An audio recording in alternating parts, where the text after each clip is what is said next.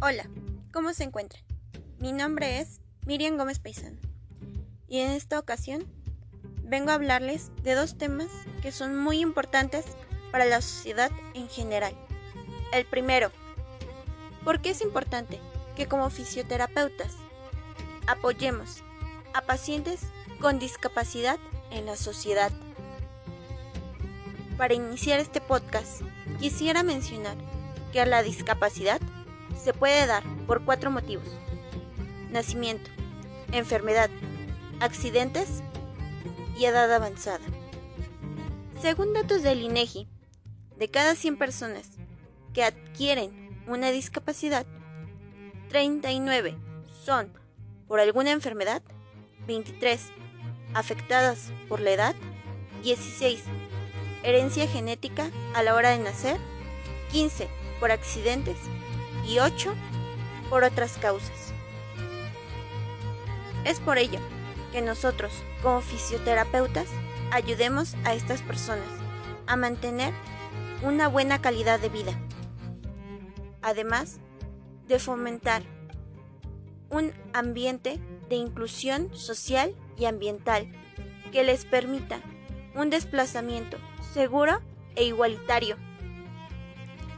Esto lo podemos lograr haciendo campañas que permitan la integración de estas personas a la sociedad en ámbitos como el deporte, la cultura, educación y la, la, laboral. Y ya que estamos en el punto laboral, ¿sabes por qué es importante que las personas con discapacidad tengan acceso al trabajo? Datos del INEGI marcan que el 7.7 millones de personas del total de toda la población tienen una discapacidad, de las cuales 3.5 millones viven en pobreza extrema. 1.7 millones tienen un ingreso inferior a la línea de bienestar mínimo. 3.9 millones viven con un ingreso inferior a la línea de bienestar. Es decir, gran parte de la población se encuentra en severos niveles de pobreza y marginación por la discriminación que existe en México, excluyéndolos de una actividad laboral que les permita una mejor calidad de vida, causando que éstas tengan que vivir de caridad pública, familiares o amigos, programas asistenciales, empleos informales y en algunas ocasiones sufren de explotación laboral. Sin embargo, la ley dicta que las personas con discapacidad se les considera capaces, competitivas, responsables y creativas. Es por ello que necesitamos un empleo digno que les proporcione empoderamiento, independencia económica, desarrollo personal e inclusión social. Los beneficios que obtiene una persona con discapacidad a la hora de tener empleo es autoestima, mejorando sus relaciones interpersonales y familiares, se rehabilitan y logran su independencia.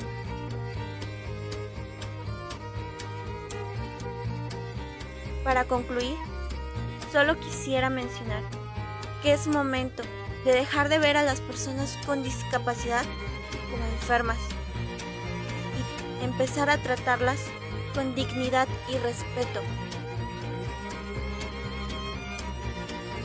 Espero que este podcast les haya gustado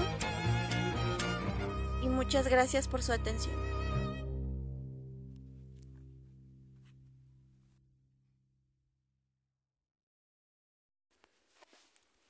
Nuestra Señora de París. Desde entonces, el año de 1482, Quasimodo había recibido era desde hacía algunos años.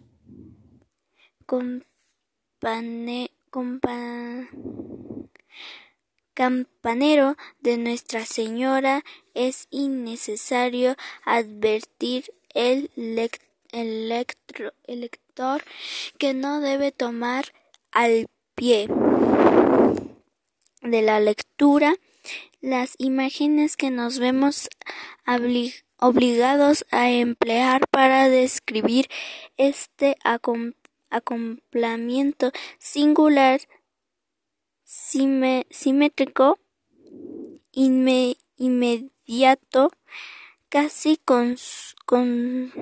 casi con sustancias de un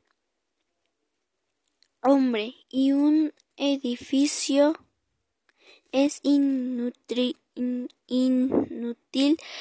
decir también hasta qué punto se había familiarizado con la catedral en una tan larga y tan intimida cohabilitación.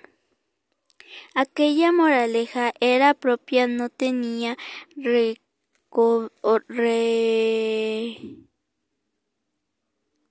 recoveco en el que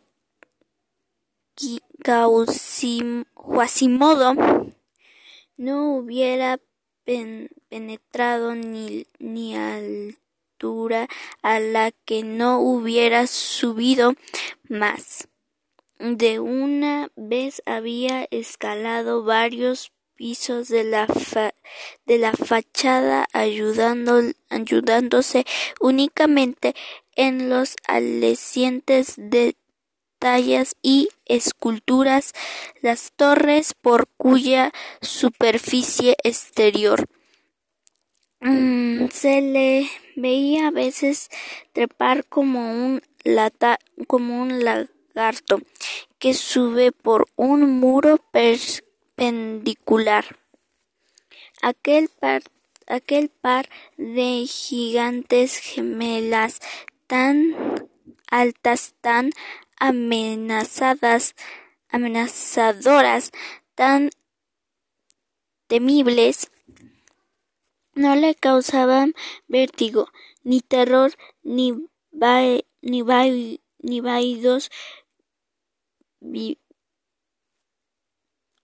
viéndolas tan suaves bajo sus manos tan fáciles de escalar, se, diría se diría que las había domestiado a fuerza de saltar, de trepar, de jugar entre los mismos de los de la gigantesca catedral se había convertido en cierto modo en, en mono y en cabra montes como el niño calebres que nada antes de saber andar y juega desde muy pequeño con, con el mar.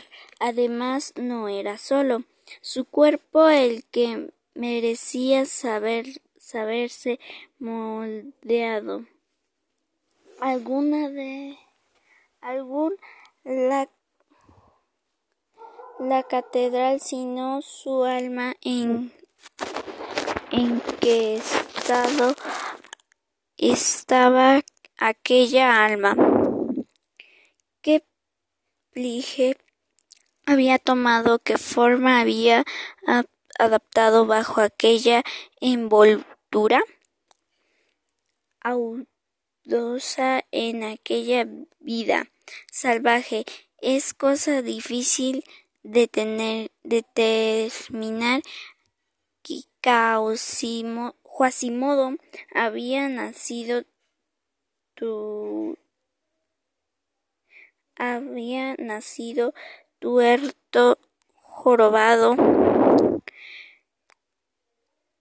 cojo tan solo a fuerza de paciencia, frollo.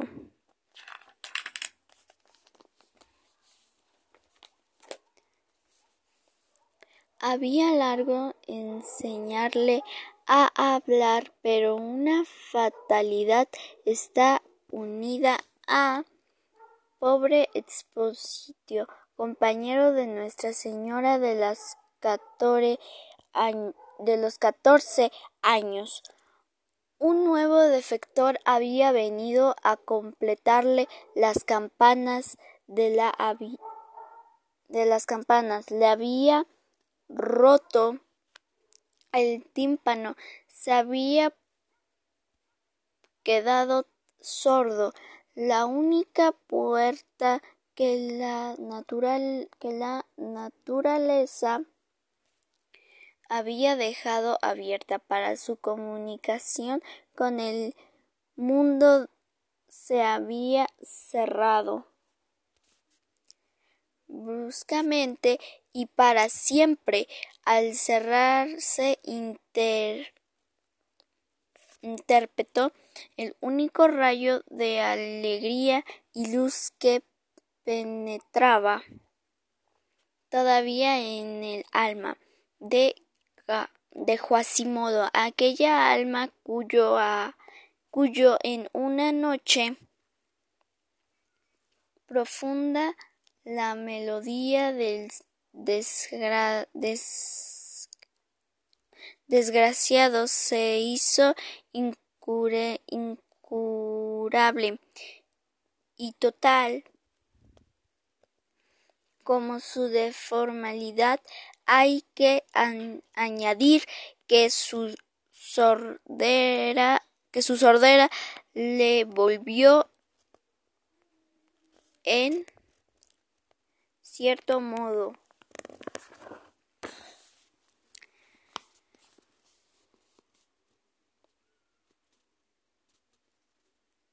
Mudo pues para no ser causa de risa para los demás tan pronto como se vio sordo se sumió decían decididamente en un silencio que no podía más que cuando estaba solo ató para siempre aquella lengua que Claude Froyo hacía tenido tanto trabajo en desatar esto.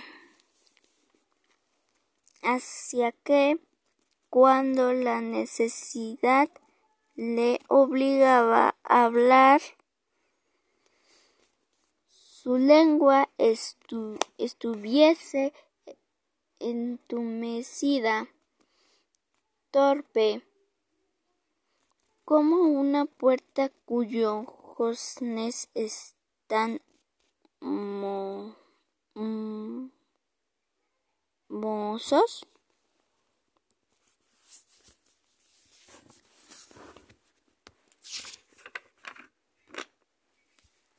Yo le entendí que Quasimodo, bueno, más bien desde 1482, Quasimodo él era solitario. Todas las personas le tenían miedo a, él y, no, y, él, trabajaba con una señora. Esa señora le pedía que sonara las campanas. Pero había dos gemelas que no le tenían miedo, porque las demás personas le tenían miedo a él y y que ah, un día estaba tocando las campanas y se quedó sordo y y decían que era aterrador, que, que era malo, pero él, él había nacido con esa joroba. Él había nacido con, con eso, ya, ya era de por sí jorobado, lo tuvo desde que nació. Y eso fue lo que yo entendí de la lectura de Nuestra Señora de París.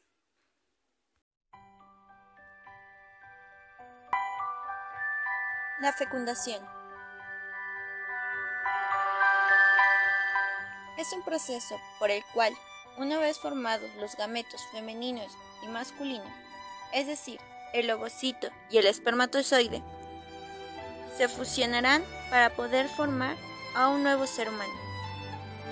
Este se llevará a cabo en el interior de la mujer, pero para dar inicio a la fecundación, los espermatozoides que son depositados en la vagina, que son alrededor de 3.000 millones de espermas, empezarán su trayecto hacia la búsqueda del ovocito.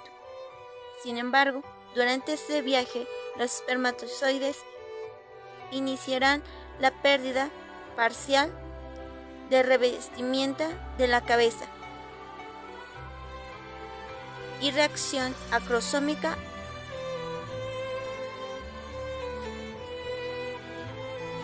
apareciendo pequeños poros que liberarán enzimas necesarias para atravesar la corona radiada y la zona pelúcida que cubren al ovocito. Después deberán de pasar a través del cervix, el cual se abre dentro de la vagina y solo se encontrará abierto cuando la mujer se encuentre ovulando. El esperma tendrá que nadar a través de la mucosa del cervix. Cuando éste se encuentra dentro del cervix, continuará nadando hacia el útero. Sin embargo, muchos espermatozoides morirán ya que se llega a quedar atrapados en los caminos del cervix, y los que sobrevivan continuarán hasta el útero, hasta que las células del sistema inmunológico de la mujer confundan a los espermas con invasores, destruyendo a miles. A pesar de esto, muchos otros sobrevivirán y continuarán con su trayecto a las trompas de falopio. La mitad se irá a la trompa de falopio que se encuentra vacía y la otra mitad nadará a la trompa de falopio que contiene el ovocito, aún no fecundado. Mientras esto ocurre, el ovocito es empujado a través de cilios, los cuales son los encargados de guiarlo hasta el útero. Durante su trayecto se encontrará con los espermatozoides, los cuales tratarán de atravesar la zona pelúcida, la cual tiene como objetivo de impedir que entre más de un espermatozoide. Una vez que el óvulo es fecundado por el espermatozoide, este perderá su cola y finalmente el óvulo y el esperma se unirán para que el material genético de ambos se esparza, creando una nueva membrana que se forma alrededor del material genético. Cuando un pronúcleo masculino, el material genético se reformará en 23 cromosomas masculinos y el material genético femenino se despierta y se termina de dividir al entrar en contacto con el esperma, creando un pronúcleo femenino con 23 cromosomas. Una vez formados los microtúbulos, los jalan uniéndolos y completando al fin el proceso de fecundación. Este proceso será encargado de crear el código genético y determinando su sexo y rasgos físicos. El nuevo cigoto será transportado por las trompas de falopio y los cilios hacia el útero, donde se implantarán en las paredes uterinas, en donde crecerá y madurará para los siguientes nueve meses, hasta que este nuevo ser nazca.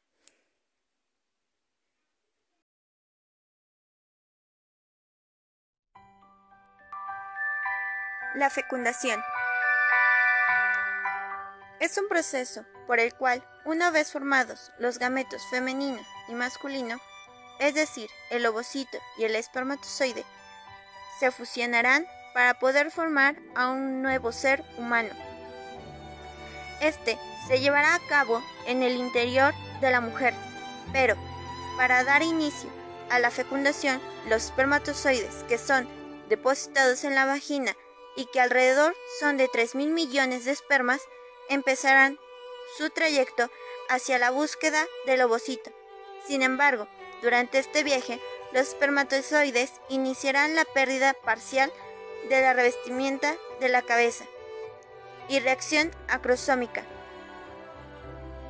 apareciendo pequeños poros que liberarán enzimas necesarias para atravesar la corona radiada y la zona pelúcida que cubren al ovocito. Después deberán de pasar a través del cervix, el cual se abre dentro de la vagina y solo se encontrará abierto cuando la mujer se encuentre ovulando. El esperma tendrá que nadar a través de la mucosa del cervix. Cuando éste se encuentra dentro del cervix, continuarán nadando hacia el útero. Sin embargo, muchos espermatozoides morirán ya que se llegan a quedar atrapados en, los caminos del cervix y los que sobrevivan continuarán hasta el útero, hasta que las células del sistema inmunológico de la mujer confundan a los espermas con invasores, destruyendo a miles. Pero a pesar de ello, otros sobrevivirán continuando con su trayecto a las trompas de falopio. La mitad se irá a la trompa de falopio que se encuentra vacío y la otra mitad nadará a la trompa de falopio que contiene el ovocito aún no fecundado. Mientras esto ocurre, el ovocito es empujado a través de cilios, los cuales son los encargados de guiarlo hacia el útero. Durante su trayecto se encontrará con los espermatozoides, los cuales tratarán de atravesar la zona pelúcida, la cual tiene como objetivo de impedir que entren más de un espermatozoide.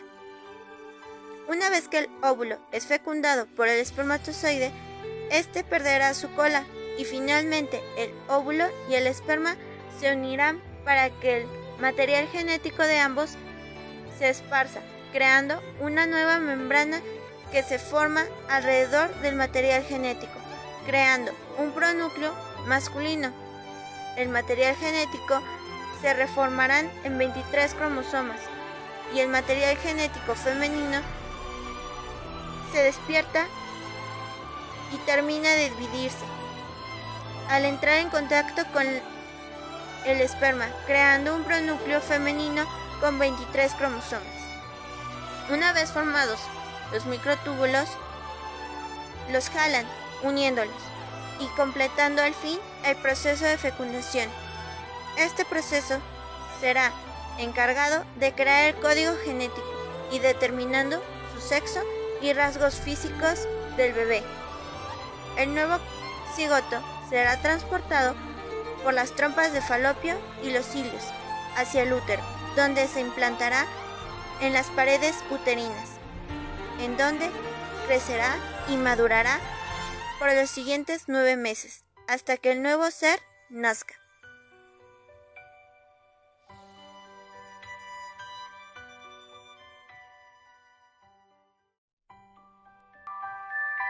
La fecundación.